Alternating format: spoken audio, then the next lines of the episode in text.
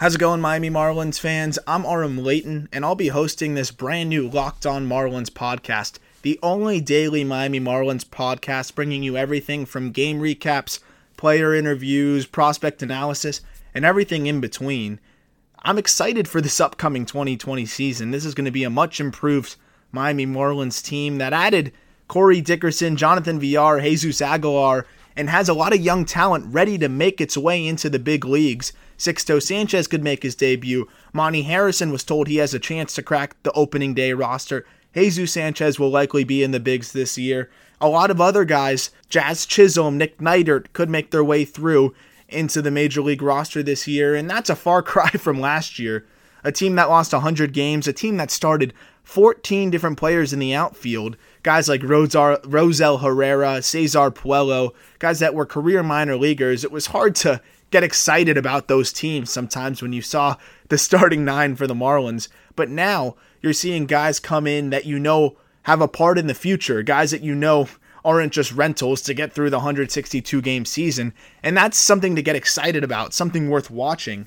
And now you can start to see Gary Denbo and Derek Jeter's plan manifest itself in front of our eyes. And that's something that's really exciting.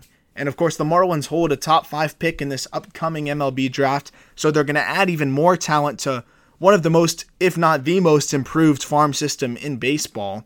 So this is going to be fun.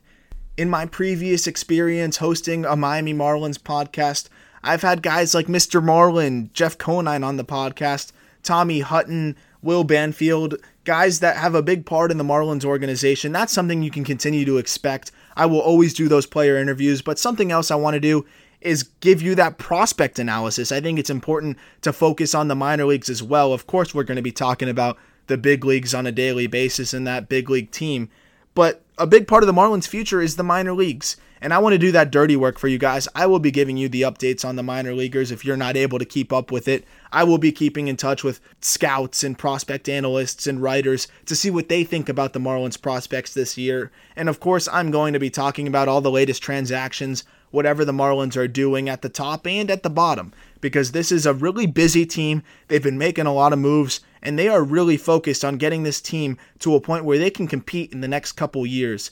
Caesar Sportsbook set the Marlins at 64 and a half wins, I believe, for this upcoming season.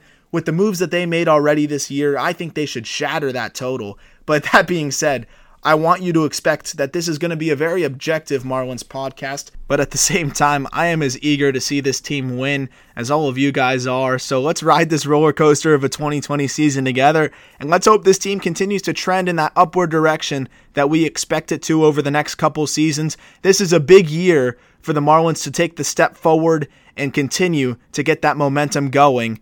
Let's have a great year. Spring training on the horizon. It's going to be a fun one.